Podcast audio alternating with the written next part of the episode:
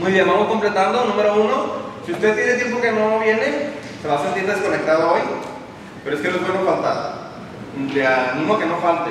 Ok, la cita más importante de toda la semana es el domingo a las 11 de la mañana.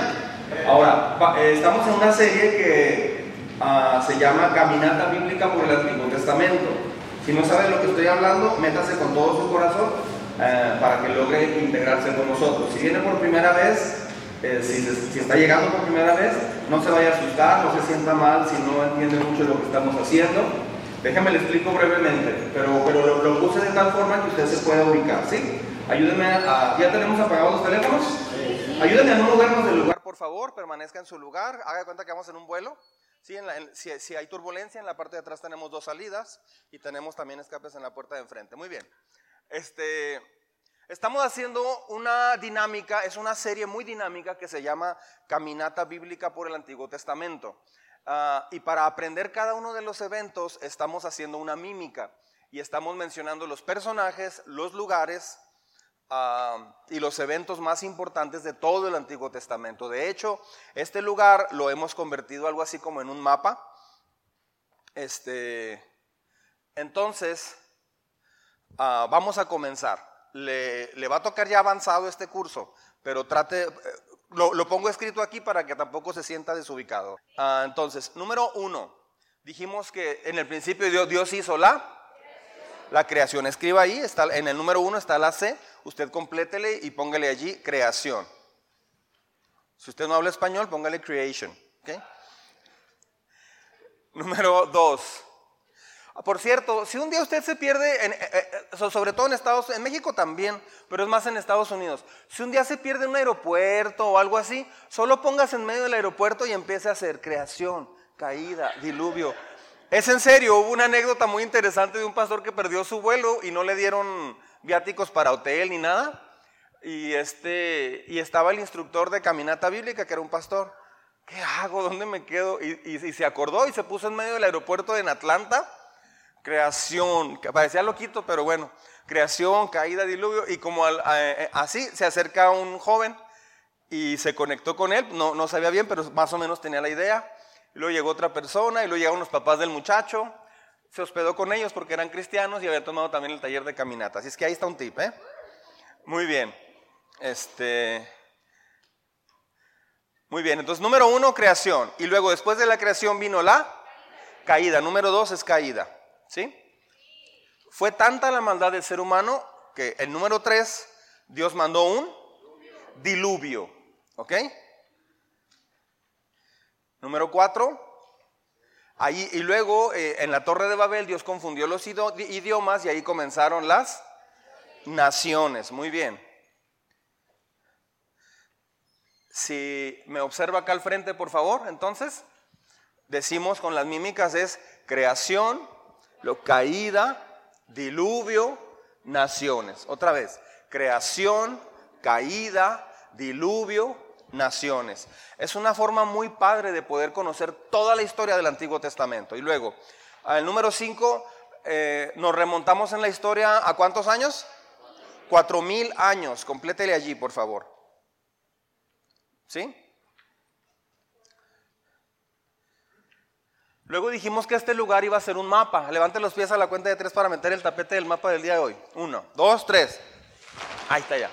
Ahí está nuestro mapa. No lo traigo ahorita aquí, pero imagínense un mapa de, Medio Oriente. Dijimos que acá, eh, en, nuestro mapa, tenemos el norte, sur.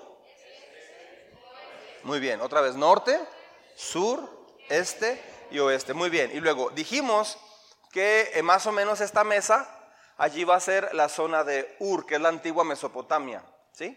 Entonces decimos, señalamos todos a este lugar. No va a señalar otro lugar porque luego echa a perder la geografía. Es Ur. Entonces en el 6 completamos ahí Ur. Ur es una ciudad y está muy cerca a mi lado izquierdo. Allá están Freddy y Marta, levanten su mano. Ellos representan el Golfo Pérsico, que es la número 7. ¿Sí? ¿Sí? Y luego en la número 8 completamos y ponemos la palabra sal. Sal es un acróstico, sígame con mucho cuidado, porque en Ur cerca del Golfo Pérsico vivía un hombre a quien Dios le dijo, sal, o sea, salte de ahí, de salir.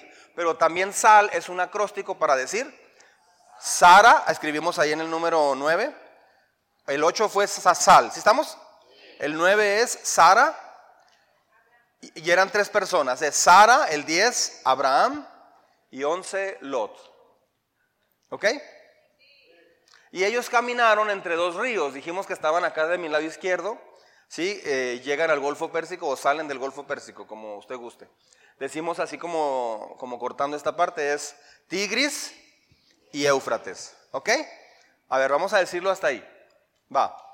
Creación, caída, diluvio, naciones, cuatro mil años. Cuatro mil años es, es, grande, ¿eh? Cuatro mil años y luego Ur, Golfo Pérsico, nos llevamos la mano a la boca como, como cuando sudamos y es poquita sal. O cuando comemos sal, ¿cómo anda de sal? Y ya. Este es Sal, Sara, Abraham, Lot, Tigris, Éufrates. Muy bien. Ahora, el número 13, eh, dijimos Mar de Galilea. Dijimos, este, ¿cómo es este muchachito? Emiliano. Levanta tu mano, Emiliano. Él es eh, Mar de Galilea, más o menos ahí está Mar de Galilea. Y luego seguimos el caminito hacia Vicky. Levanta tu mano, Vicky. Y ahí está Pablo también. Es Mar de Galilea. Luego Río Jordán y Mar Muerto. Hoy te tocó ser Mar Muerto, Vicky, perdón. Otra vez. Juntos. Mar de Galilea, Río Jordán, Mar Muerto. Si estamos bien, vamos, vamos en la 15. ¿Me está siguiendo? Número 16. Eh, Allá hacia mi derecha, levante la mano todo el mar Mediterráneo, allá, le hacemos así, mar Mediterráneo. ¿Sí está conmigo? Es que están anotando, ¿verdad? Termine de anotar, discúlpeme hermano, anote por favor. Ok, ahora sí, decimos, mar de Galilea, río Jordán, mar muerto, Mediterráneo. ¿Sí? ¿En qué número vamos? Ahora, el 17 dijimos allá donde está Baldo, levanta tu mano Baldo, más o menos, y Rocío, ellos este, van a ser Israel, que es el 17. Entonces decimos mar Mediterráneo y luego señalamos a ellos Israel, allá está Israel. Vamos desde Ur, ¿sale? ¿Juntos? Ahí, así sentados. Es Ur, Golfo Pérsico, Sal, Sara, Abraham, Lot, Tigris, Éufrates, Mar de Galilea, Río Jordán, Mar Muerto, Mediterráneo, Israel. ¿Sí? Bueno, deje sus hojas y vamos a repasar desde el principio. Póngase de pie. Póngase de pie, por favor. Vamos a repasar hasta ahí. Porque es mucho. Voy a ir contando la historia. Escuche la historia porque es lo más importante en realidad. Saber unir la historia. Si, si solo sabe las mímicas no le va a ayudar. ¿Sí? Entonces, un día, un día yo hice un viaje en un trabajo y iba, iba el jefe de esa empresa y, y él nos contó la historia de la Biblia. Yo no la, yo no la había escuchado así como él la, narró y la platicó de principio a fin. Es que allá, más o menos hace unos cuatro mil años, y empezó con la historia, nos llevaba a todos y, íbamos fascinados. Yo ya era cristiano, pero no había conocido toda la historia completa así. Entonces, esta es una forma maravillosa de poder conocerla. Fíjese muy bien. Primero la voy a narrar. ¿sí? Ah, en el principio Dios hizo la creación. Luego vino la caída por el pecado. Fue tanta la maldad que Dios tuvo que enviar un diluvio. Y luego en, en Babel Dios confundió los idiomas. Allí comenzaron las naciones. Hace aproximadamente cuatro mil años, en un lugar llamado Ur, cerca del Golfo Pérsico, Dios le dijo a tres personas, Sal, Sara, Abraham, Lot. Ellos caminaron entre el río Tigris y Éufrates, cerca de la zona donde está el mar de Galilea, de ahí sale el río Jordán y desemboca en el mar muerto. Muy bien. Ah, Luego tenemos al lado derecho el Mediterráneo, ¿sí? Y luego tenemos Israel. ¿Sí estamos? Ahora sí, ahí va. Juntos, ¿listos? Ahí va. Creación, caída, diluvio, naciones, cuatro mil años, Ur, Golfo Pérsico, Sal, Sara, Abraham, Lot, Tigris, Éufrates, Mar de Galilea, Río Jordán, Mar Muerto, Mediterráneo, Israel. Bien. Otra vez. Ahí va. Creación, caída, diluvio, naciones, cuatro mil años, Ur, Golfo Pérsico, Sal, Sara, Abraham, Lot, Tigris, Éufrates, Mar de Galilea, Río Jordán, Mar Muerto, Mediterráneo, Israel. Muy bien, así de pie. Bueno, no, siéntese, vamos a escribir mejor. Siéntese un momentito, vamos a acabar de escribir. Ya llevamos 17 mímicas. ¿Sabe cuántas son en total? Más de 70. Son 70 mímicas para conocer todo el Antiguo Testamento. Así es que va a estar bueno, ¿eh? Eh por eso no es bueno faltar, para que tenga todo el... Todo el va a estar bueno, muy bien. Ah, número 18. ¿Sí?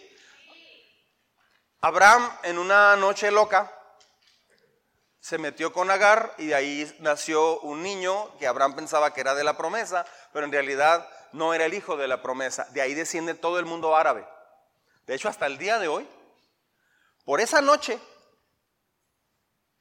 son los conflictos de toda la vida entre judíos y palestinos. Fíjese cómo afectó hasta nuestros días el pecado del ser humano cuando queremos ayudarle a Dios. ¿Sí sabe que el mundo árabe aborrece a los judíos? Todo tiene que ver por Ismael, que decimos Ismael porque no es el hijo de la promesa, ¿sí? Pero es Isaac, que era el hijo ahora sí de Sara. Entonces decimos Ismael como rechazado y luego Isaac. Muy bien. Eso es el 18. Ismael, Isaac. Y luego dijimos que ah, Isaac tuvo dos hijos.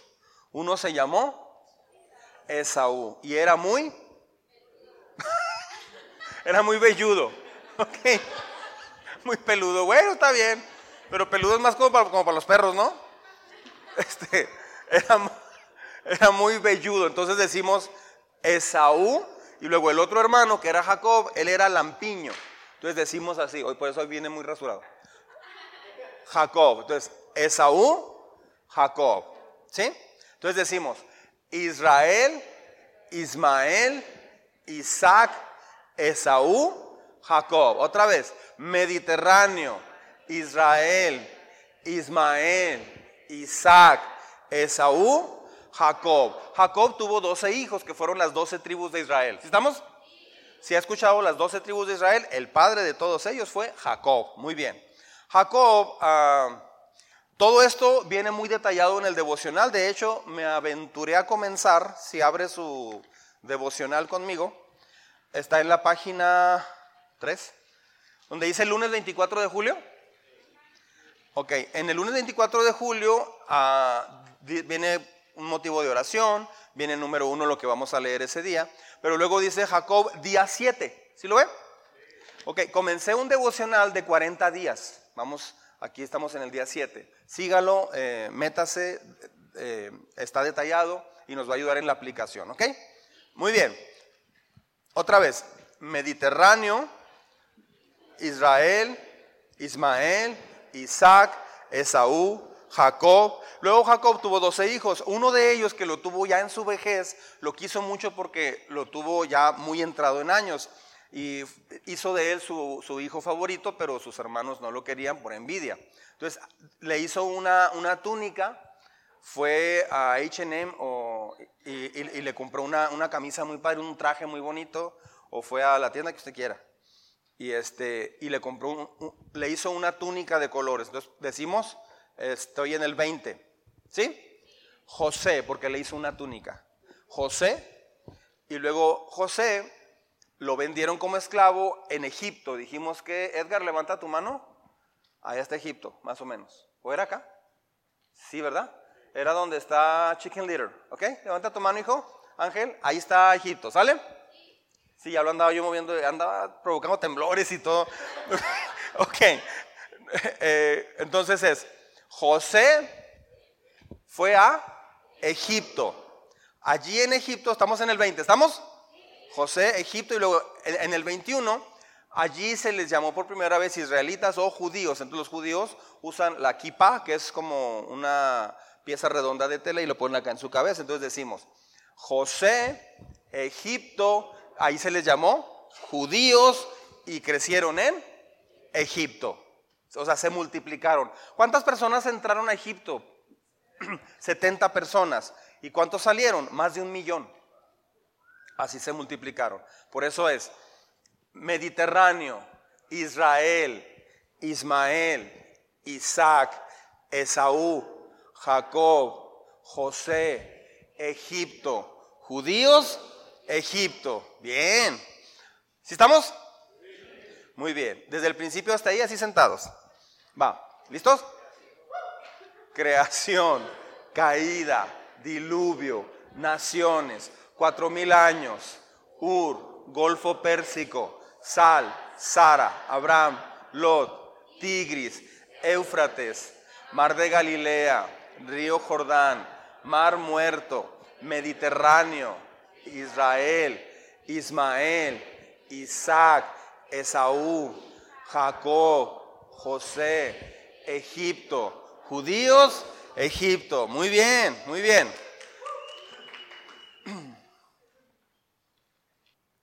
Muy bien. Ah, solo quería comentar que eh, eh, este, este taller es, un taller que está en más de 90 países. Este, caminata bíblica, en realidad eh, en inglés es Walk Through the Bible. Es un ministerio que tiene muchos materiales y talleres y yo tuve el privilegio de poder tomar cursos de este ministerio y poder traerlos a la iglesia. La idea es traerlos a la iglesia. En realidad puedo estar dando estos cursos por toda América Latina o por todo México, pero no tengo tiempo. Este, pero, pero aquí lo damos de vez en vez y hay otros talleres que también hemos este, compartido y dado aquí. ¿Ok? Este, hay un taller que se llama Retrato Bíblico del Matrimonio. También lo, lo dimos una vez en una serie muy larga. Este, y así hay diferentes talleres. Ah, porque yo pienso que, o sea, cuando se tiene la oportunidad de, o sea, el trabajo en realidad de un pastor, el trabajo de un pastor es ir a llevar a, a la iglesia a pastos verdes. Pastos verdes es alimento espiritual. Amén. Muy bien. Entonces, ah, vamos a entrar al libro de Éxodo. Éxodo significa salida. Otra vez, éxodo significa salida. De hecho, la palabra exit en inglés viene de éxodo, de la raíz éxodo, ¿sabía? Eh, éxodo significa salida. Ah, los hijos de Israel estuvieron en Egipto después de que entraron, ¿sí? Que entró José. ¿José? ¿Entró a dónde? A Egipto. Y en Egipto, ¿cuántos años pasaron? ¿Alguien recuerda? 400 años. Entonces, si aquí decíamos 4000, Decimos 400. ¿Puede hacerlo conmigo? Son 400 años. Bueno, ya están haciendo 700. Son 400, sea más exacto, por favor. Israel trae 180, 200, ahí está. 400 años, ¿sale? Este, muy bien, entonces eh, decimos 400 años. Y el asunto es que cuando llegaron, el faraón que estaba allí, cuando recién llegaron, los amó, los cuidó, los protegió. José llegó a ser el alguien muy importante allí. Este, y el punto es que ah, comenzaron a ver que crecían mucho y se desarrollaban mucho. Y empezaron a multiplicarse y Dios los empezó a bendecir mucho. Entonces los comenzaron a esclavizar porque entró otro faraón y luego otro faraón y otro faraón. Total que con el tiempo, en, en 400 años, de ser un grupo privilegiado y bendecido, comenzó a ser un pueblo esclavo. Entonces terminaron literalmente siendo esclavos. Nacían esclavos, crecían esclavos y morían esclavos. O sea, no había manera de, pensar en una vida personal, una vida con sueños, anhelos, ¿no? Todas esas generaciones eh, nacieron esclavos y murieron esclavos. Clamaron a Dios, pero muchos murieron allí en Egipto. Decimos, gracias Señor, porque nos tocó vivir en la etapa donde diste tu vida en la cruz y ahorita pues tenemos tanta comodidad. Si, nos viera la iglesia primera, si nos viera la iglesia que, que se escondía en las catacumbas, que luchaban por su vida, si nos vieran cómo estamos acá, híjole, quién sabe qué pensarían de nosotros. Qué vida tan padre, tan cómoda. ¿No, ¿No se ha puesto a pensar eso? Entonces el gobierno no los persigue como el César perseguía a los cristianos y los llevaba al circo, que, para iluminar las calles ah, de pronto sorprendían a una familia, porque tuvieron, cuando fuimos a, las catacumbas de Domitila en Roma, me tocó ver en, la parte de abajo, en, como tipo mosaicos, unas piedras donde tenía un, había un pez dibujado o un ancla. Entre los cristianos era muy complicado decir soy cristiano. Si ibas a comer no podías orar por los alimentos. Claro que no, no se puede hacer eso. No traes tu Biblia. No, para empezar, todavía ni se acaba de escribir la Biblia. La traían más bien en el corazón. Este, entonces, se sentaban dos personas y uno de ellos sospechaba del otro que era cristiano y empezaban a dibujar. ¿Ha visto el símbolo del pescadito? Sí. Eh, que dice en latín, ah, en algunos dice ixoye, quiere decir nuestro Señor Jesucristo, Rey de los judíos. Significa ixoye. Es, en latín.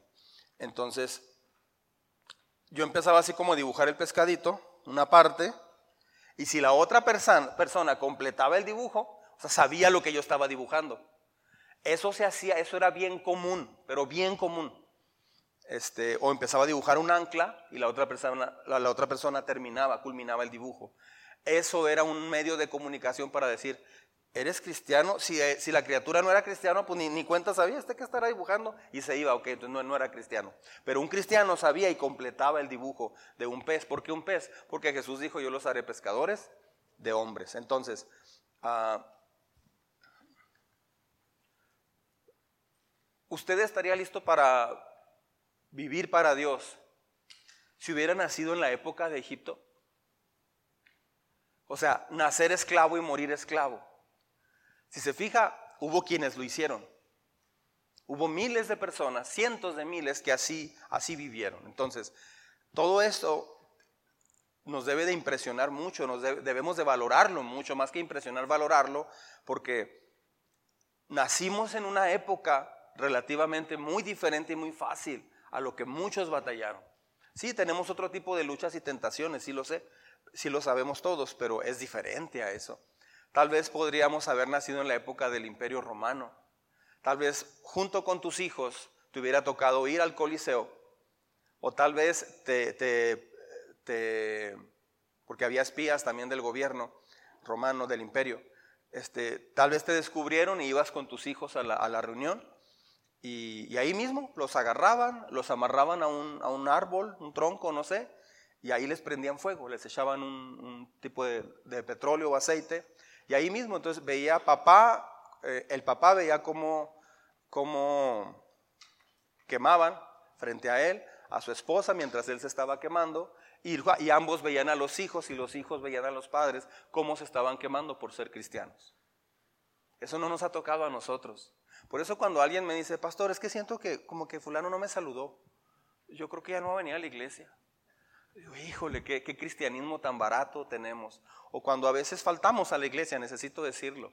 Tenemos tantas comodidades que, que, faltar a la iglesia en realidad es algo muy, muy impresionante porque muchas generaciones pasaron lo inimaginable para que nosotros pudiéramos eh, tener todo en realidad ya. Tenemos una Biblia, tenemos hasta dos, tres Biblias en la casa. Eh, hay un video que pasé hace mucho tiempo donde se ve que llegan en una maleta con dos maletas negras grandes a una provincia de China cerca de Shanghái y ponen las maletas arriba de un sillón y las abren y eran puras Biblias, puras Biblias. Entonces están jovencitas de 13 años, de 14 años, empiezan a llorar y se forman rápido y les empiezan a entregar una Biblia. Agarran la Biblia y la abrazan con tanto cariño y están todos llorando. ¿Por qué? Porque no tienen eso. pudiéramos haber nacido en China. Pudiéramos haber nacido en, Corea hace más de 80 años, cuando llegó el primer misionero coreano, o de los primeros, llegó en una, en una barcaza chiquita. Este, el ejército usaba espadas todavía en esa época y llegó y empezó a aventar Biblias, en Nuevos Testamentos traducidos al coreano y los empezó a aventar. Era, creo que era un inglés el que hizo eso. Y ahí mismo un guardia real brincó y ahí mismo lo, atravesó con la espada y ahí murió. Pero las Biblias que aventó, la gente se agolpó y agarraron algunas.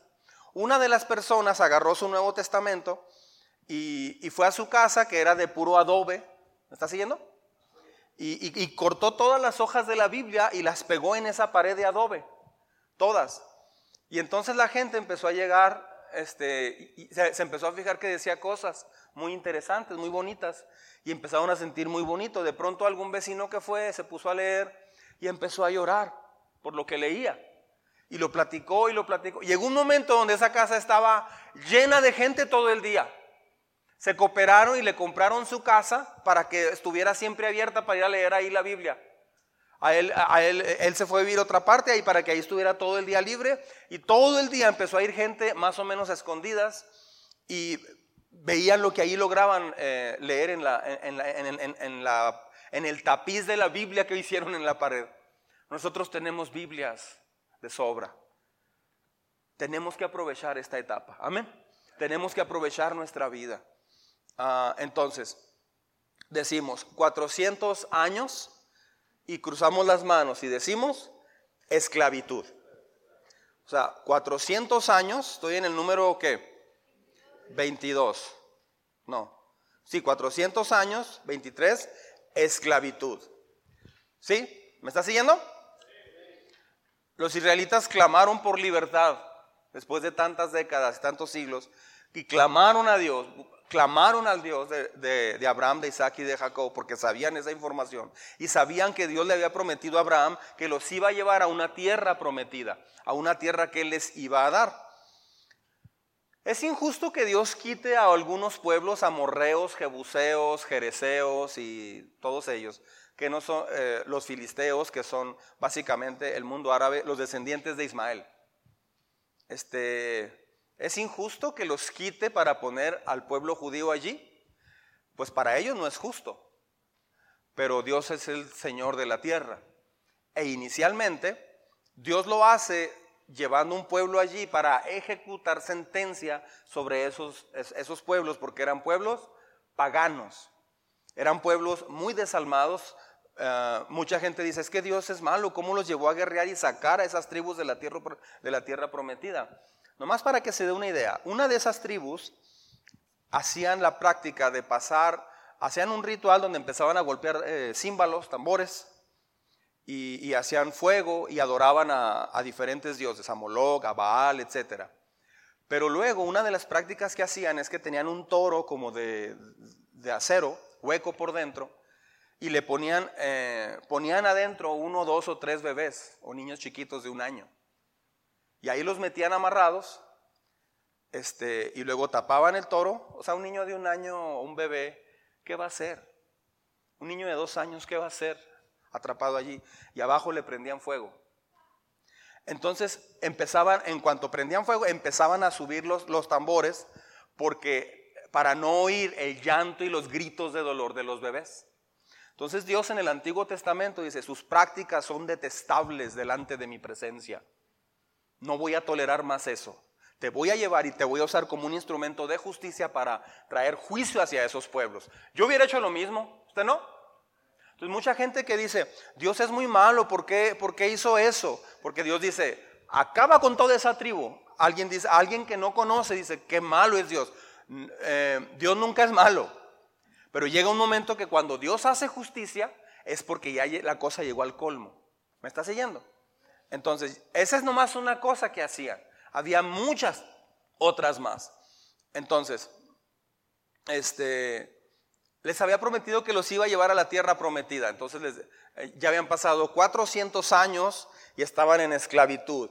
Dios trata entonces con Moisés. No voy a entrar en detalle porque conocemos de Moisés. Si no sabe quién es Moisés, les recomiendo de una manera entretenida, eh, alegre, hermosa, que conozca la vida de él, pero de una manera muy espiritual. Le recomiendo la caricatura El Príncipe de Egipto. Está buenísima. Va a llorar con esa película. El Príncipe de Egipto, ¿sí? Y está bíblicamente centrada. Ah, entonces Moisés llegó con una vara que Dios le había dado, ¿recuerda? Iba con su vara y Dios le dice, ve con Faraón y dile que deje ir a mi pueblo. Pero, pero ¿quién soy yo? yo? Yo ni siquiera sé hablar bien, soy batallo para hilar bien las palabras. Este, ve, tu hermano te va a acompañar, él va a hablar por ti, bla, bla, bla, etc. Entonces Moisés llegó con su, con su vara y dijo, deja ir a mi pueblo. Entonces decimos, 400 años, esclavitud, y como si trajéramos la vara, Moisés. ¿Y qué le dijo Moisés? Pasamos al número 25. Nos ponemos las, las manos así en la boca como si fuera un tierrero, botellero, algo así. Y decimos, deja ir a mi pueblo. ¿Sí?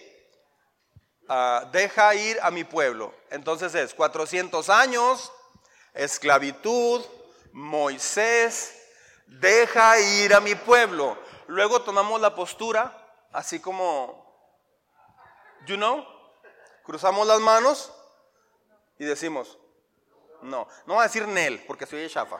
Se oye muy cholo. O ni nanáis, ni... ¿Ok? Deja ir a mi pueblo. No. Ok. Faraón dijo que no. Muy bien. Ah, su corazón era un corazón muy duro. Así respondió Faraón. Entonces, ¿qué hizo Dios? Imagínate que va a hacer Dios con un pueblo. Ah, si hizo el devocional de esta semana pasada, leyó una parte donde expliqué cómo cada nación durante la historia ha hecho algo contra el pueblo judío y siempre ha venido una caída bien fuerte hacia el pueblo, hacia el pueblo que dañó al pueblo judío. Entonces, ¿por qué? Porque es el pueblo que Dios usó para que conociéramos a Jesús. Entonces Dios tiene un plan especial con, con, Israel. Cuando sea la gran tribulación y entre el fin del mundo y la iglesia se ha llevado en el rapto y todo, y aquí se ponga muy feo, este, el pueblo judío eh, va a entrar en una etapa donde Dios va a tratar con ellos. ¿sí? Ahí es donde va, Dios va a tratar específicamente con el pueblo de Israel.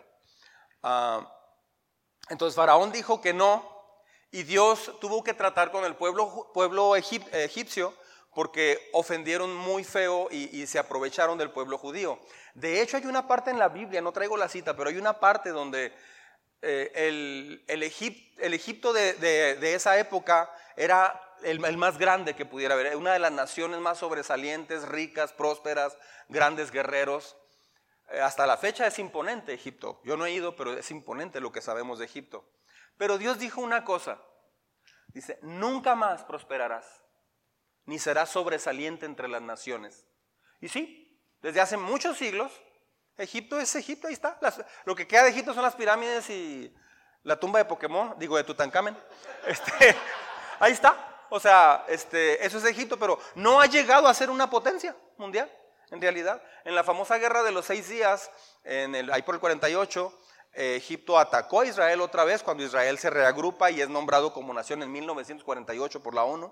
Y llega allí, está, el documental en YouTube, búsquelo, está muy padre. Y, y, este, habían firmado un pacto de paz y todo. Justo cuando firman el pacto, días después, van los aviones casa de Egipto. Eso fue en el, no es cierto, fue en el sesenta y tantos. Este, o sea, en el 48 fue nombrada nación, pero en el sesenta y tantos, ya con aviones de guerra modernos, supersónicos y todo, este, iba, no, supersónicos no, pero de guerra muy potentes, iban, eh, atacaron Israel, los agarraron descuidados y toda la nación estaba muy contenta porque estaban acabando con la nación de Israel. No se explican qué pasó, porque Israel tenía muchos menos aviones, no estaba esperando una guerra, no estaba preparado, y eran, creo que era Libia, Israel y otras tres naciones. Así de la noche a la mañana sin decir más, pues los venció Israel de una manera increíble. Ah, y en Egipto estaban diciendo otra información. Hemos derribado 40 casas israelíes y todo el mundo en las calles celebrando, como si fuera un mundial de fútbol. Así, hasta que finalmente llegó la noticia, no, la verdad es que ya no tenemos fuerza aérea. Los israelitas acabaron con nuestra fuerza aérea. Y no sabemos por qué fallaron tanto los sistemas de misiles, ni los radares, ni esto, ni esto, ni esto, ni esto. Dios pelea por su pueblo. Amén. Ah, les conté cuando el presidente Jimmy Carter, Jimmy Carter, levante la mano quien recuerda al presidente Jimmy Carter. Híjole, un poquito, levante la mano en el nombre de Jesús, por favor. Ahí está, ok. Fue un presidente en los 80 de Estados Unidos. Ah, yo no sabía en ese entonces, ahora lo sé, que todos los domingos ese, ese, presidente eh, salía en la mañana en su helicóptero y lo dejaba cerca de un lugar, de eh, no sé en qué lugar, no sé en qué ciudad, no tengo esa información, pero todas las mañanas salía y aterrizaba en un, eh, en un helipuerto o aeropuerto, como a media hora de la Casa Blanca, en helicóptero, y ya de ahí este, lo llevaban en su, en su vehículo presidencial, su limusina, se bajaba y entraba a una iglesia y daba su clase de escuela dominical. Era presidente y era maestro de escuela dominical de una iglesia. Eso para mí fue fascinante. Este, o sea, fue fascinante saberlo. Yo no lo sabía antes. Bueno, un día fue Jimmy Carter con el primer ministro de Israel y estuvo allá en una visita especial de tres días. Ah, ¿Sabía usted que Estados Unidos prosperó durante mucho tiempo? Porque siempre decidió proteger y cuidar y bendecir a Israel. La nación, toda la, comunidad evangélica, desde Detroit hasta abajo, hasta Mississippi, hay todo un cinturón que le llaman el, el cinturón dorado, por así decirlo. Toda esa zona es la zona evangélica más fuerte de Estados Unidos. Pero el Estados Unidos de los 60, 70, este, digo el Estados Unidos evangélico, no, piense Estados Unidos invadiendo Vietnam, no piense, eh, ¿sí me explico? Metiendo las narices en América Latina, haciendo caer gobiernos a través de la CIA. No estoy hablando de eso. No confunda las cosas. ¿Sí me explico? Es como mexicanos, hay mexicanos que, roban, que hacen trampa. El otro día me, paró un, un, agente de vialidad, una mujer, iba a Lisbeth conmigo y me, y me pidió para las sodas. Nunca me había tocado que una mujer, porque yo decía, no, las mujeres no le entran a eso, qué padre. No, también ya. Y luego me dijo, es que viene mi jefe, anda conmigo, este, si quiero lo acompaño un cajero. Este, y ahí nos da para las cocas. Dije, ma, no, fíjese que yo no tomo coca. Este, y si no, pues como iba 10 kilómetros arriba, iba a 70, 80, 80, te sale Lisbeth. Este, pues ya, iba a exceso de velocidad por el cuatro siglos. Dice, pues tiene que pagar ahorita la multa. Pues, ¿qué, te gusta? ¿300 pesos? No, más de mil pesos. Eh, ya no me va a manejar recio, ¿eh? Este, de esas que se te va y te confías y ya vas a exceso de velocidad. Pero bueno, entonces, ah, Estados, o sea, hay, hay personas en México que hacen las cosas bien y hay otras personas que no las hacen bien. Nuestro error es decir, todos son uno, son iguales todos. No, Siempre en todos los países. Es más, en las mismas familias hay personas amables y personas que son muy groseras. Entonces no podemos generalizar. Estados Unidos, eh, por ejemplo, he oído que muchos dicen, es un país muy hipócrita porque este, anda salvando las ballenas, pero está asesinando a millones de niños. No, pero no son los mismos. No son las mismas personas. ¿Me estoy explicando? Este, muy bien. Entonces, uh, fue Jimmy Carter a Israel y cuando llegó estaban allí y dijo, bueno, voy a... en la comida dijo el presidente Jimmy Carter, dice, pues sería bueno llamarle a Dios para que nos ayude en esa situación, porque era un lenguaje bíblico también, como era maestro de escuela dominical. Y el primer ministro de Israel le dijo, bueno, si quiere llamarle a Dios en Estados Unidos, pues sí es por cobrar. Dice, pero aquí en Israel es llamada local. Entonces eso se me hizo muy bonito, fue una anécdota presidencial muy, muy bonito y muy interesante. Muy bien, volvemos. Todo eso fue historia y fue información de a gratis, decía mi pastor. Muy bien, ah, entonces decimos que Israel está por dónde? Por allá y luego nació Ismael, pero luego Isaac, José, perdón, Esaú, Jacob, José, Egipto, judíos, Egipto, 400 años, esclavitud, Moisés, deja ir a mi pueblo. No. ¿Sí? Muy bien. Ok, entonces decimos, eh, el 25 deja ir a mi pueblo, 26 no. Y luego entonces Dios tuvo que hacer algo muy interesante. mandó las plagas sobre Egipto. ¿Sí? Como, como si trajéramos así como piojitos o chinchitas hoteleras. You know chinchillas hoteleras? Bueno, este, o así piojitos, entonces ponemos el brazo y decimos así, 10 plagas. ¿Y por qué así, pastor? Pues no sé, así fue el curso y así me lo enseñaron. ¿Quién sabe quién lo hizo? Pero se oye mejor que rascarte y hacer otras, así, mejor así aquí. Se ve más pulcro, más bonito, más tierno. 10 plagas, ¿ok? Porque hubo una plaga de ranas y lo de piojos y de moscas y gana. Pues sería raro ejemplificar todo, sangre, mejor, 10 plagas y nos quitamos de problemas, ¿ok? Ah, ¿Alguien recuerda qué plagas fueron? Era la plaga de sangre, o sea, las aguas de, Egipto se convirtieron en sangre. hubo una plaga de ranas, hubo una plaga de piojos, de moscas, de ganado, de úlceras, una plaga de granizo y fuego, una plaga de langostas, una plaga de tinieblas. Se oscureció Egipto por varios días, así, así. Y no fue un eclipse, fueron varios días. Y luego al final fue la muerte de los primogénitos. O sea, todo hijo que había nacido primero murió. Imagínate en México que, que mueran todos los primogénitos. Pues ahí me iría mal a mí. O sea, todo el primogénito iba a morir. Todo el primogénito moriría. Fue un clamor y un dolor tan fuerte en Egipto, por esa fue la última plaga. Ahora, ¿por qué las mandó Dios? ¿Se ha preguntado eso? O sea, ¿por qué Dios mandó las diez plagas a Egipto? Bueno, hay, si analizamos con cuidado esa época, la cultura y la religión de los, de los egipcios, ah, cada una, no, no es coincidencia, ¿eh? por ejemplo, el pueblo de Egipto adoraba el agua del Nilo. Literalmente convirtió el agua en una deidad, adoraban el Nilo. Luego también tenían una diosa ah, que se llamaba Ra y era en forma de sol. ¿Sí? Perdón, era la diosa de la fertilidad y tenía cabeza de rana. Entonces, en la diosa de la fertilidad, en, los cultos religiosos que había, había mucha promiscuidad, y, ah, había esta prostitución y todo eso. Este, entonces adoraban a la diosa de la fertilidad que tenía forma de rana, la cabeza de rana, cuerpo de mujer y cabeza de rana. Ese es la este, dios Ra. Luego adoraban también al dios Sol, ¿sí? Eh, que era Osiris. Era este. ¿Cuál era el motivo entonces de las plagas? Porque adoraban también a las langostas, adoraban el, sol. Ellos adoraban el sol, entonces Dios envía una plaga de oscuridad, de, tinieblas. Y ellos veían al primogénito como que era un hijo reencarnado tipo Dios, o sea, que, que podía llegar a ser alguien muy grande.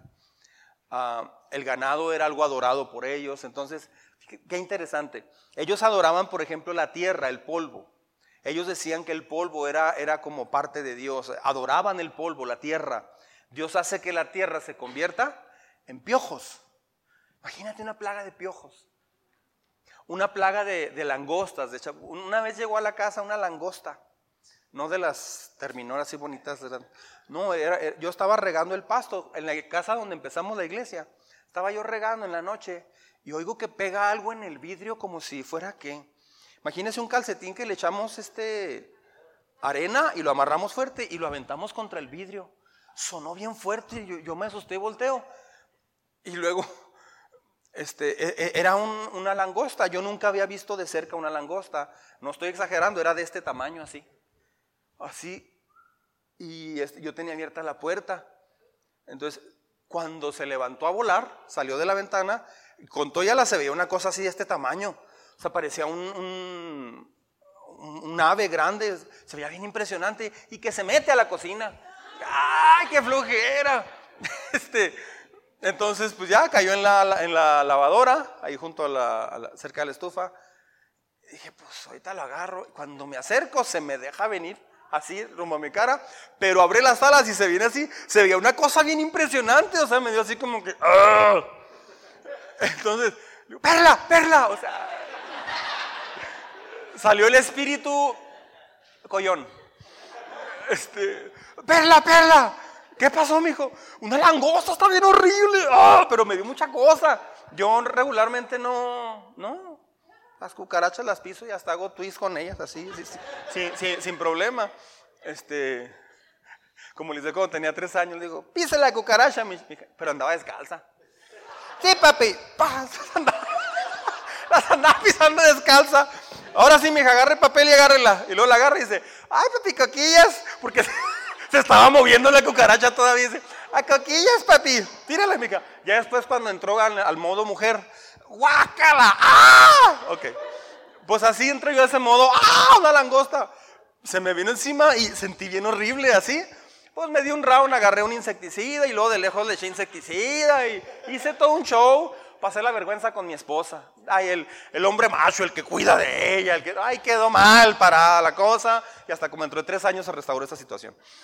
Ok, entonces, ¿por qué Dios mandó esas plagas? La, Dios, uh, ¿cómo diré?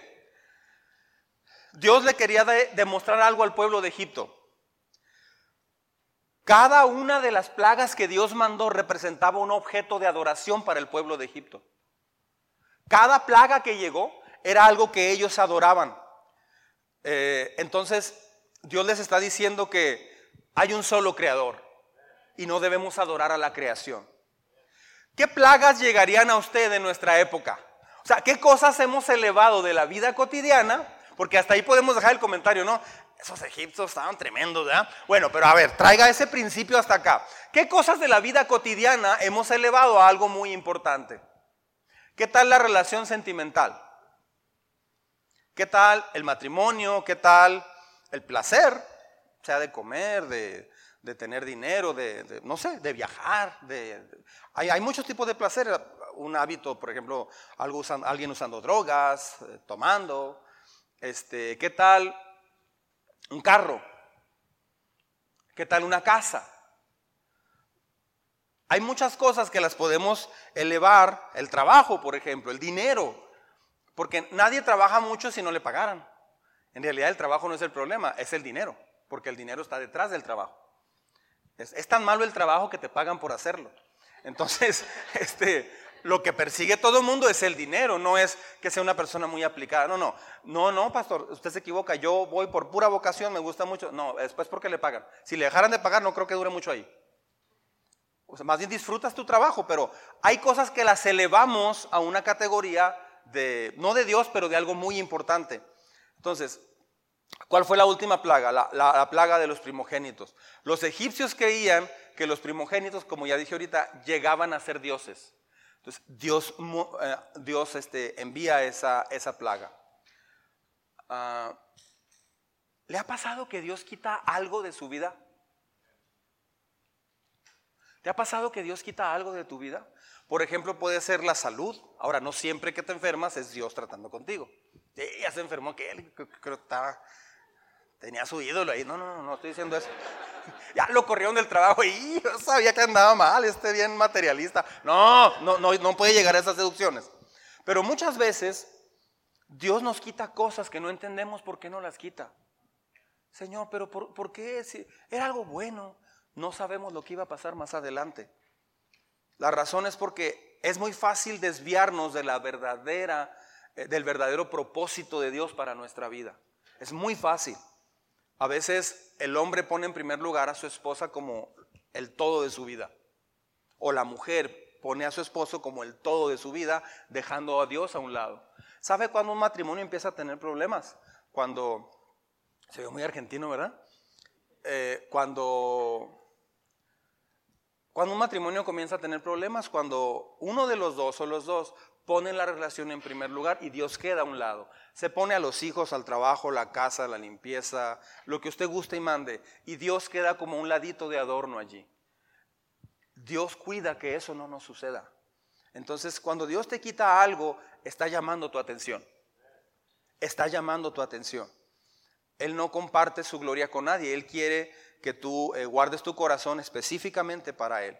Dice, al Señor adorarás y a Él solo servirás. ¿Será que Dios es egoísta? No, no, no es egoísmo. Dios sabe que lo otro te va a echar a perder. Y Él sabe que si, si, lo pones a Él en primer lugar, Él te va a bendecir y Él no va a echar a perder tu vida. Dios no echa a perder la vida de nadie. Dios no acaba con los sueños de nadie. agarra los sueños y te, los cambia por unos mucho más grandes y mucho mejores. Amén.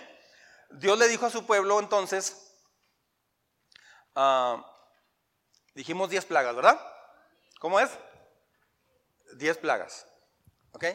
Y luego después de las 10 plagas viene la plaga de, los primogénitos y mueren los primogénitos. Ahora, fíjese bien qué interesante. Desde el Antiguo Testamento se, vislumbraba lo que iba a ser el, el, Nuevo Testamento, lo que iba a pasar más adelante. Dios desde que liberta a su pueblo desde Egipto, desde Génesis capítulo 3, le dijo a la mujer, y ahí estaba la serpiente, entre ti, la descendencia tuya va a estar en guerra contra la, descendencia de, de, la serpiente, o sea, del diablo. Este, o sea que de, el diablo iba a tratar de destruir a la descendencia de la mujer y de esa descendencia vino Jesucristo. Ahora bien, ah, Dios, eso fue en Génesis. En Éxodo, Dios vuelve a explicar algo impresionante. Dice, consíganse un cordero. Esto lo vamos a ver en detalle más adelante, pero solo lo voy a mencionar. Consíganse un cordero de un año, cada casa. Estaban en Egipto todavía y venía la plaga de los primogénitos. Dice, va a pasar el ángel de la muerte por todo el país de Egipto y va a haber gran mortandad en todo el país. Entonces consíganse un cordero, por favor. Júntense dos o tres familias, lo van a comer deprisa y lo van a comer con hierbas amargas. Sí, esto viene en el devocional. Y luego van a degollar ese corderito. Tiene que ser un, un cordero macho, perfecto, sin defecto alguno. Dice, y lo van a degollar y de la sangre de ese cordero, en donde estén viviendo, van a agarrar eh, con, con ramas o algo y van a untar en la puerta de cada casa o en el dintel de cada casa, van a untar la sangre de ese cordero. Dice, cuando venga el ángel del Señor eh, y, vea que la casa está enfrente, bañada, eh, el marco de la puerta, con la sangre de ese cordero, va a pasar por encima. O sea, si la casa está aquí, va a pasar por encima. De hecho, Pascua significa pasar por encima. O sea, que, no llega allí. ¿Sí me estoy explicando?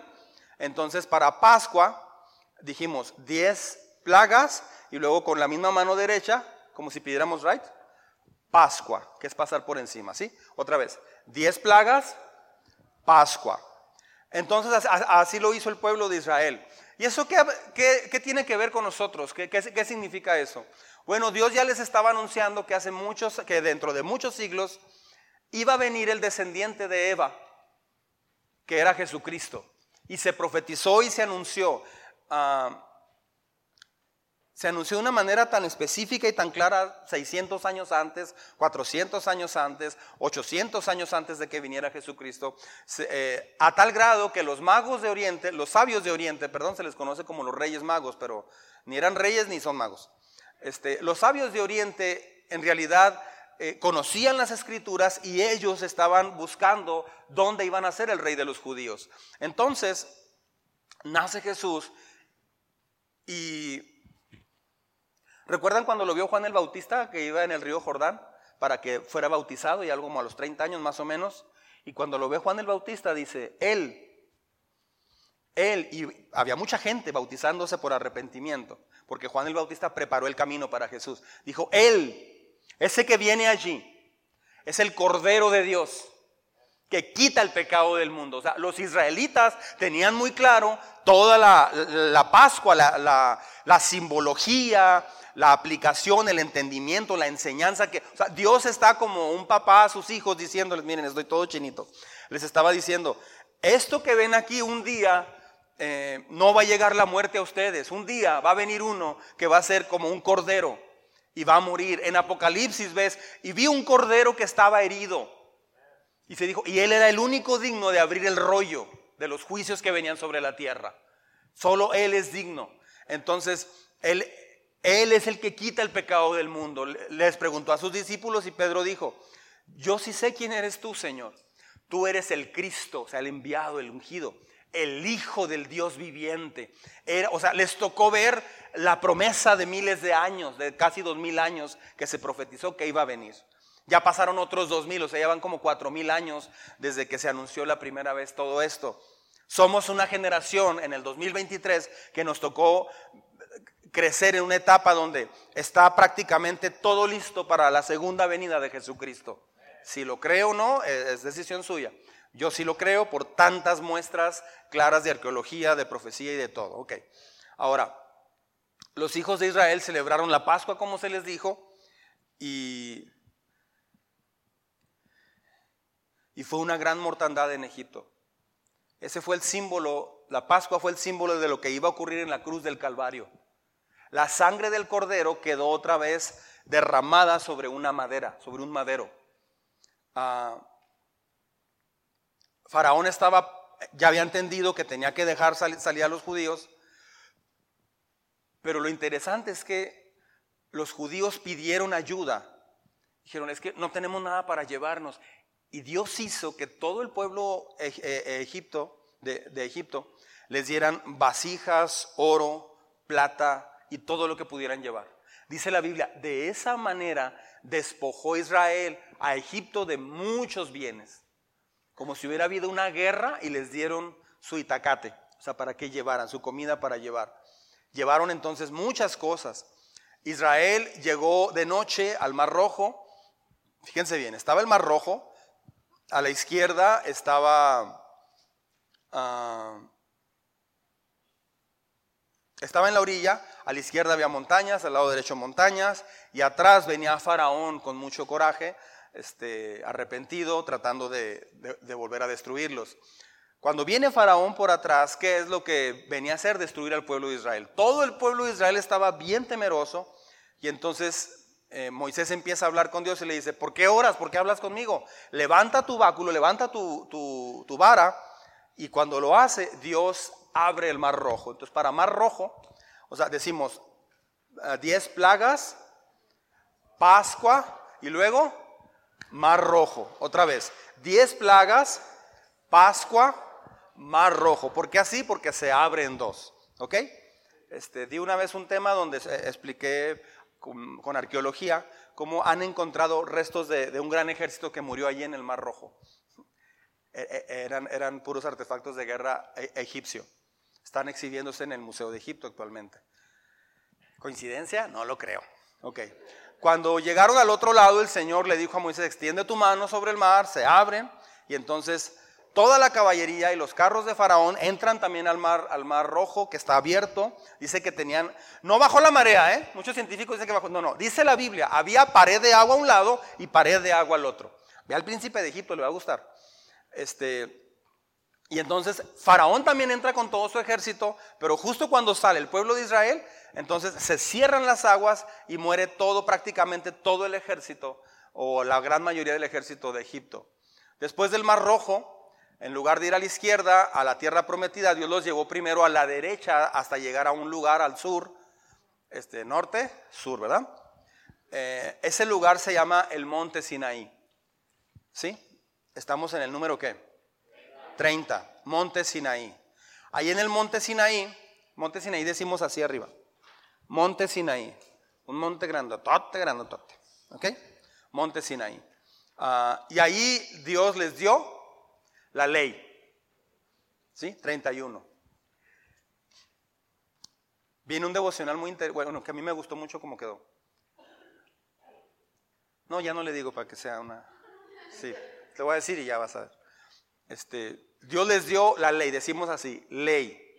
Y ahí también le dio el plan para construir él, y lo ponemos ya no tan alto, pero aquí a, la altura, así, tabernáculo. La T es de tabernáculo. Y terminamos por hoy. Solo vamos a practicar esto último. Por ejemplo, ¿está conmigo? Por ejemplo, desde 10 plagas. ¿Sale? Ahí va, conmigo. 10 plagas otra vez conmigo. Todo el mundo conmigo. Diez plagas, Pascua, Mar Rojo, Monte Sinaí, ley, tabernáculo. Otra vez. Diez plagas, Pascua, Mar Rojo, Monte Sinaí, ley, tabernáculo. Es que me, quedo así porque uno están, ajá, sí, ok. Es que típicamente voy poquito adelantado, entonces ya para que me sigan, pero bueno. Ah, desde 400 años, va. A ver, a ver cómo nos va. 400 años, esclavitud, Moisés, deja ir a mi pueblo. No. Diez plagas, Pascua, Mar Rojo, Monte Sinaí, ley, tabernáculo. Otra vez, 400 ah, años, esclavitud, Moisés, deja ir a mi pueblo. No. Diez plagas, Pascua, Mar Rojo, Monte Sinaí, ley, tabernáculo. Ok, yo me equivoqué. Vámonos desde el 17, que es Israel. ¿Sí? ¿Quién se llama Israel aquí? Levanta la mano. ¿Quién se llama Israel? Sí, es cierto, agárralo. Ralo se llama Israel, hermano. Ni me acordaba. Dice yo tampoco. ok, muy bien. ¿Nadie más se llama Israel? ¿Alguien se llama Faraón? Esaú, Jacob, Isaac. ¿Hay un Isaac? Sí, el hermano de conejo. Isaac. También el hermano de conejo se llama Isaac. Ok, ¿seguimos? Muy bien. Contando los capaces. Ah, esa no, esa es más adelante. ¿Listos? Va. Desde Mediterráneo. ¿Listos? Tiempo. Desde Mar Muerto. Sí, sí, sí. Bueno, desde Mar de Galilea, ¿qué les parece? Vamos a ver si nos sale. Mar de Galilea, Río Jordán, Mar Muerto, Mediterráneo, Israel, Ismael, Isaac, Esaú, Jacob, José, Egipto, judíos, Egipto, 400 años, esclavitud, Moisés, deja ir a mi pueblo. No, diez plagas, Pascua, Mar Rojo, Monte Sinaí, ley, tabernáculo. Ahí va, ahí va. A ver, otra vez, 400 años. 400 años. Esclavitud, Moisés, deja ir a mi pueblo. No. Plagas, Pascua, Mar Rojo, Monte Sinaí, ley, tabernáculo. Bien. Vamos a hacerlo desde la creación, pero eh, así sentados. Vamos a ver si nos sale todo. Aquí ya vamos a llegar hasta la 32. 32 mímicas. Muy bien, ¿listos? Aquí va.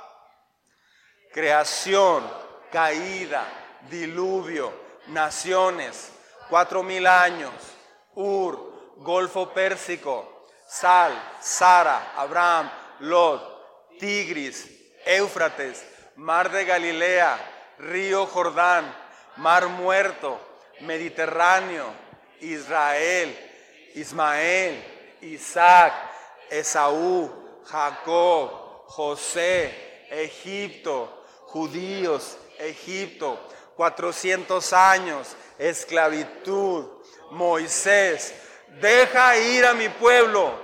No, diez plagas, Pascua, Mar Rojo, Monte Sinaí, ley, tabernáculo. Bien. Ahora sí, vamos a terminar repasando. Póngase todo el mundo de pie. Usted dirá, ¿y por qué gritan? Es que dijimos que cuando yo dijera, vamos a repasar, haga borlote. Es bonito eso. Ayuda mucho porque los que están durmiendo se despiertan. Muchas cosas bonitas pasan. ¿Ok? ¿Están listos? Vamos a ver cómo nos va. Ahí va.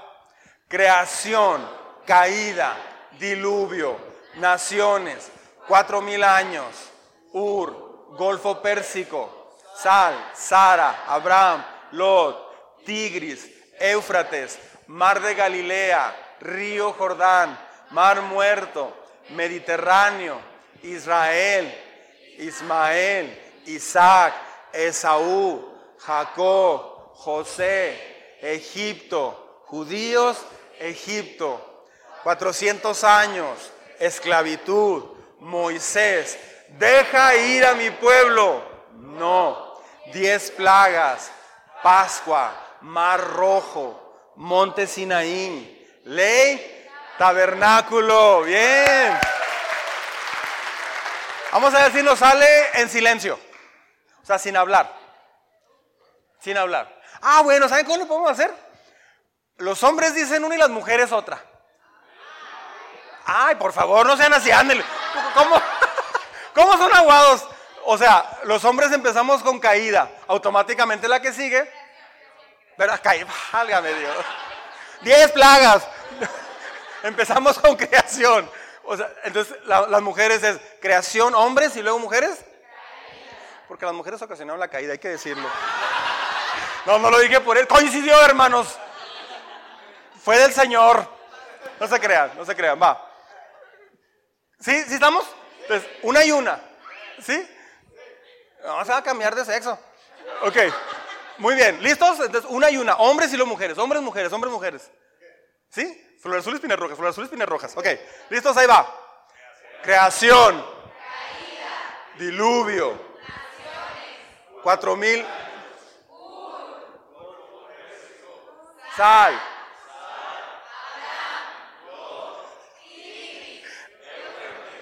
Mar Río Jordán. Mediterráneo. Ismael. Saúl. José. Judíos. 400. Moisés. No. Pascua. Rojo. Todavía no se muere el mar, era más rojo, ¿ok? Va. Eh. Ahí. Está como muy complejo, ¿verdad? Sí. Ok. Vamos a intentar, vamos a intentar, este, ¿quién se anima a pasar conmigo acá y que lo haga dos personas, hombres o mujeres, que vengan conmigo y que lo hagan junto conmigo? ¿Quién se anima? Adelante, vénganse, un aplauso para ellas.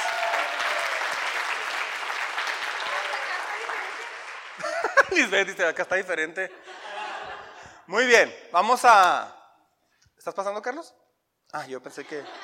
Yo también. Ok. Pero las voy a dejar solas. Sí, sí. Vamos, a ver. O les, o les ayudo.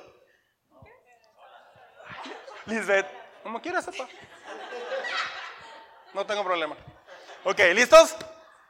Va.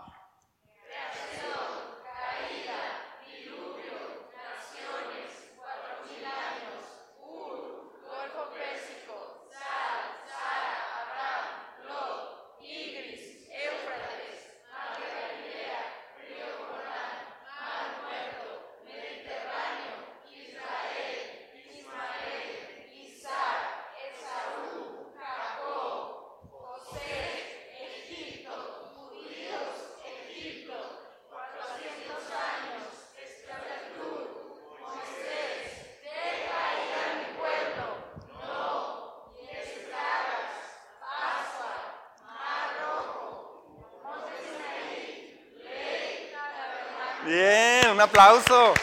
Un aplauso, muy bien. Ok, vamos a hacerlo otra vez repasando. Vamos a hacerlo juntos, pero vamos a hacerlo este, en silencio.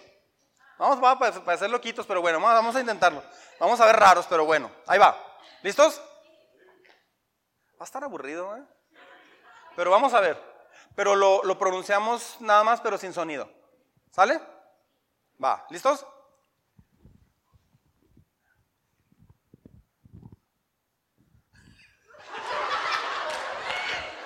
Yo me equivoqué, yo me equivoqué muy feo. Discúlpeme la vida, otra vez. Va, es que no me, no me concentré por el sonido. Va, sí, de veras.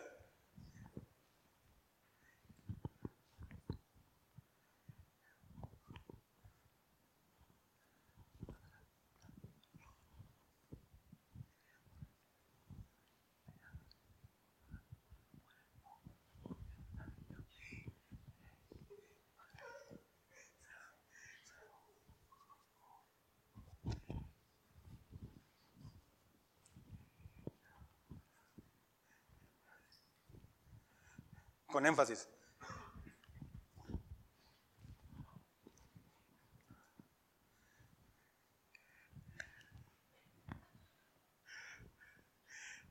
Tabernáculo. Vamos a hacer la última hablada, ¿sale?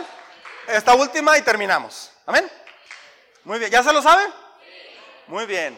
Los, los, que se incorporaron hoy o hacía tiempo no venían, este, yo espero que ya estén bien incorporados. ¿Ok? Ahí va. Bien fuerte. ¿Sale? Algunos hacen 10 plagas con el brazo derecho. No, son es con el lado izquierdo. Este, muy bien. ¿Listos? Va. Creación, caída, diluvio, naciones, cuatro mil años, Ur, Golfo Pérsico, Sal, Sara, Abraham, Lot, Tigris, Éufrates, Mar de Galilea, Río Jordán, Mar Muerto, Mediterráneo, Israel, Ismael, Isaac, Esaú, Jacob, José, Egipto, judíos, Egipto, 400 años, esclavitud, Moisés, deja ir a mi pueblo. No, 10 plagas, Pascua, Mar Rojo, Monte Sinaí, ley, tabernáculo. Muy bien. Muy bien. Vamos a orar. ¿Qué les parece si unimos filas y nos tomamos de las manos, como una familia que somos? Vamos a cerrar filas, cerrar los pasillos y tomarnos de las manos para hacer una oración.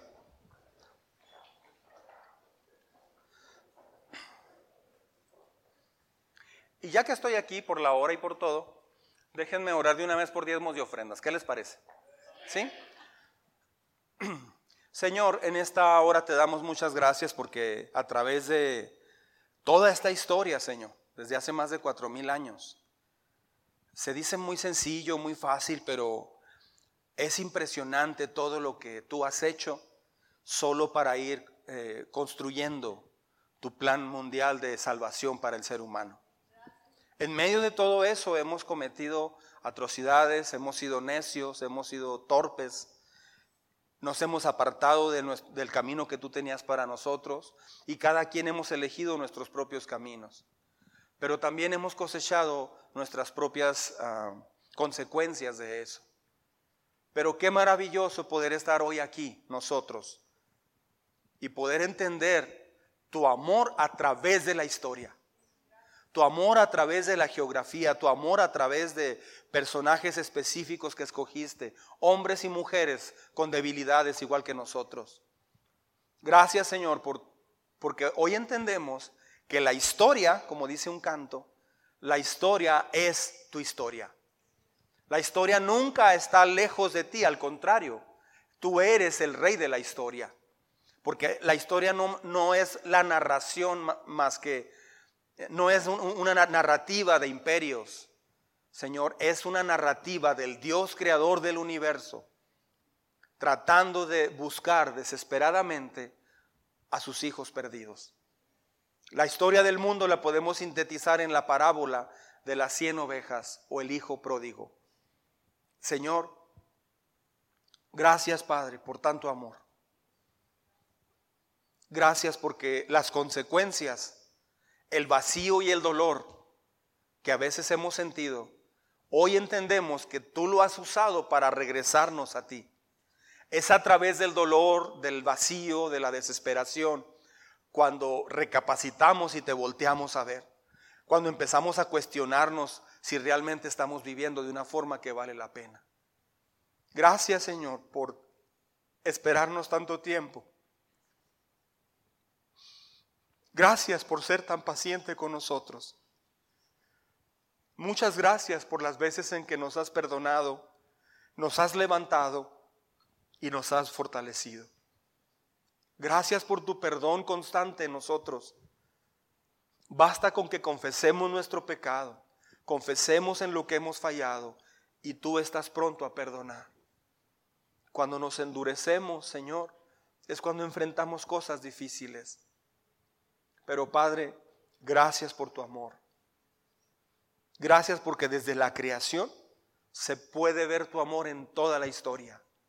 Te bendecimos y te adoramos, Señor. Gracias porque estamos en este lugar, en este edificio. No nos tocó nacer en otra época, sino en esta. Gracias. Muchas gracias, Señor. Oramos en este momento por gratitud, porque no nos ha faltado nada. Tal vez no hay lujos, tal vez no hay cosas que, que a veces pudiéramos anhelar, Señor, pero no nos ha faltado nada. Ni techo, ni abrigo, ni comida, ni el aire que respiramos. Gracias, Señor. Oramos para que bendigas cada uno de los trabajos que tenemos el privilegio de tener, ya sea negocio propio o, como empleados. Gracias, Señor, por darnos la fuerza, la vista, el cerebro, eh, la capacidad motriz para poder accionar y hacer lo que tenemos que hacer. Muchas gracias, Señor.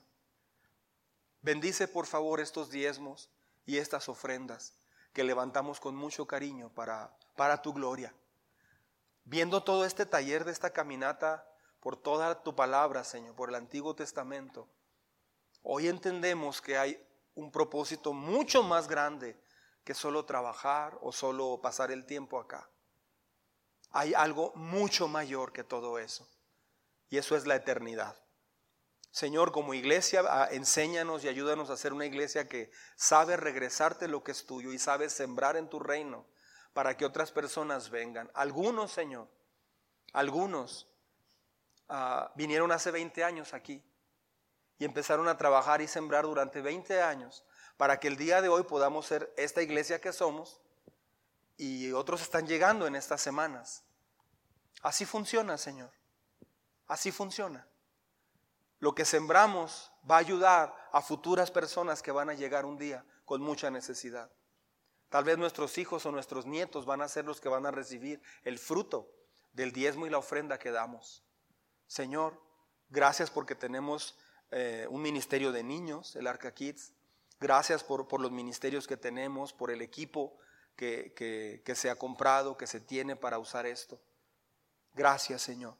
Bendice a sí mismo, Señor, esta nueva campaña de ah, promesas de renta. Ponemos en tus manos nuestra economía para que aparte del diezmo, Señor, podamos eh, aprender ah, y decidir de qué forma podemos participar en esta campaña de promesas de renta. Es una cantidad mensual o semanal que podemos dar, Señor, para contribuir entre todos a pagar la renta. Ayúdanos, Señor. Es, algo titánico para nosotros pagar la renta por los dos edificios y más con el aumento que acaba de haber por el exceso de luz. Señor, no es fácil para nosotros completar esta cantidad de 35 mil pesos mensuales. Es, es titánico en realidad. Pero enséñanos a sembrar, Padre, por favor. En Cristo Jesús oramos, Señor, y hacemos esto con gratitud de corazón, así como una familia, tomados de la mano. Venimos ante ti, Señor, y te agradecemos por todo lo que nos has dado. Bendice pues este, estos diezmos, ofrendas y promesas. Amén. Amén. Dios es bueno.